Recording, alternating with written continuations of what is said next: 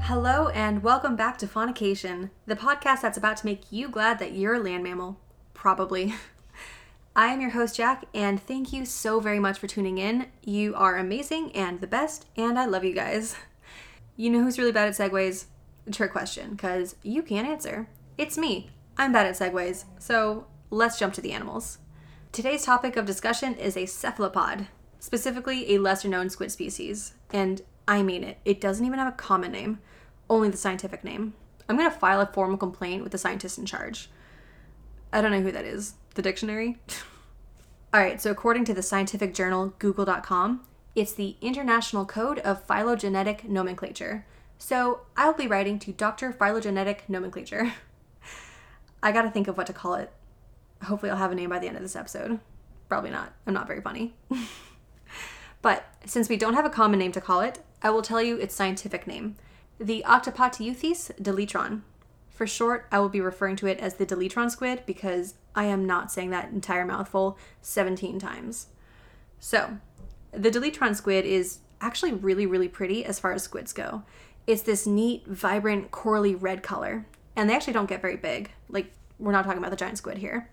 Max size is twenty-four centimeters, or a little over nine inches, but they usually stay in like the six inch range. They live in the murky depths of the Pacific Ocean, and they are the current staple food of the northern elephant seals. I wish my most common meal was squid. That would be awesome. I'm a big fan of seafood. Right now, it's it's probably Fruity Pebbles. Like, if you open me up, that would be the majority of my stomach. And that's actually kind of embarrassing. I'm not saying that, like, as a joke to be funny. That is the truth. I need to go grocery shopping. I do feel obligated to mention, though, this squid is not the squid that you eat when you order calamari. Calamari comes from the genus Sepioteuthis. I don't know what the deletron squid tastes like. Please don't ask me. Anyways, like all squids, the deletron squid possesses three hearts, two branchial hearts and then one systemic heart, which I imagine makes heartbreak just even worse for a squid.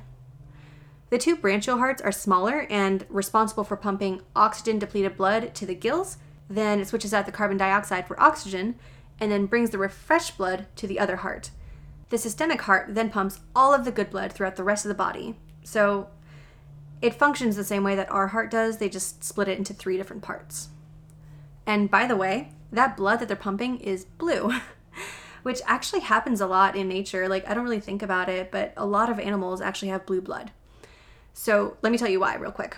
We humans, well, I assume that you're human if you're listening, we have blood with hemoglobin, and hemoglobin is rich in iron, and that turns our blood red. Squids have hemocyanin. See the word cyan in there? So hemocyanin is rich in copper, and copper turns the blood blue, and it's also better for cold environments like the ocean. Also, like all squids, the deletron squid has a donut brain, which is stupid. I mean, their brain is the shape of a donut. It has a hole in the middle.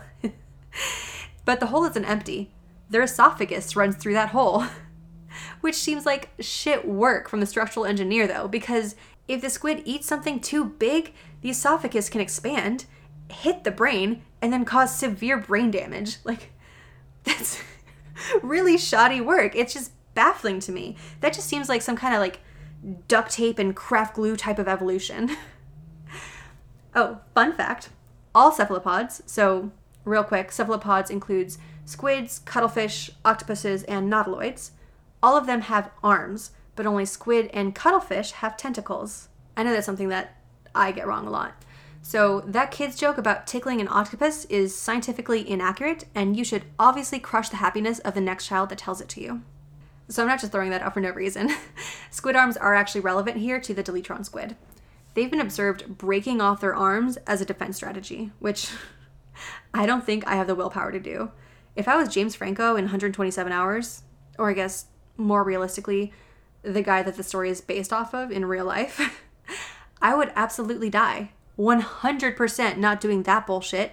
Death before self-dismemberment. But yeah, the uh, the squid will hook one of its arms into whatever the hell is trying to eat it, probably an elephant seal, and then just jet propulsion itself away.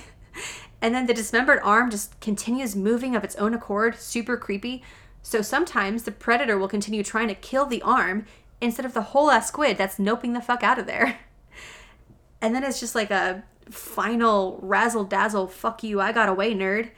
It has light-emitting organs at the end of its tentacles that it uses to distract and confuse predators. So while it's wriggling in an elephant seal's mouth, it's also just glowing, which I think is pretty neat. I wish my fingers were bioluminescent. It would add an extra oomph when I flip off perverts. But if I'm being honest, it seems really stupid to me because I have this bad habit of thinking that animals think like I do. Like, if I was hunting a human and they just cut off their arm and ran, I would realize that I'm holding a fucking arm and the whole ass human with all the calories I need to eat is over there. But the ocean is super dark and murky and confusing, and an elephant seal is lucky enough to not have been graced with sentience. Good for them, I'm still mad at my ancestors for it. But this means that this actually works very, very well for the squid. Usually makes a predator pause long enough while it tried to work through what the fuck just happened, and the squid can actually get away. And fortunately, their arms do regenerate, so they can do this realistically, I guess, as many times as they need to. What's cool about this, aside from everything else that's cool about it, is that this is the first time this kind of behavior has been observed in a squid. Other squid species don't do this shit. Like, it's definitely been observed in land animals, like lizards, very frequently, but not squids. And I tried finding another water animal that engaged in this practice, but I couldn't find one. And if you guys know of one, please D M me. I would love to know about it.